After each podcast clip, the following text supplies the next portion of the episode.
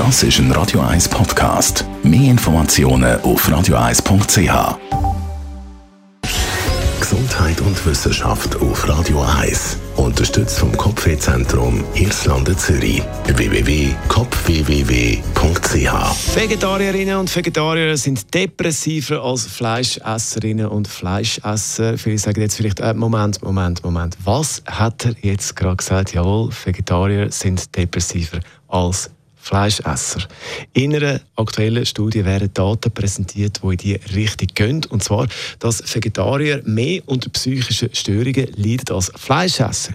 Jetzt, wenn man die Studie durchliest, dann ist das relativ eine komplizierte Geschichte. Da sind verschiedene Daten zusammengemixt worden. Und wenn man die nackten Zahlen so anschaut, dann könnte man die Daten so interpretieren, dass das eben so ist. Aber es gibt ein grosses Aber bei dieser Studie für alle Fleischesser unter uns, die sich jetzt sagen, hast schon immer gedacht, die Vegetarier und Veganer, das ist irgendwie, das ist mir suspekt.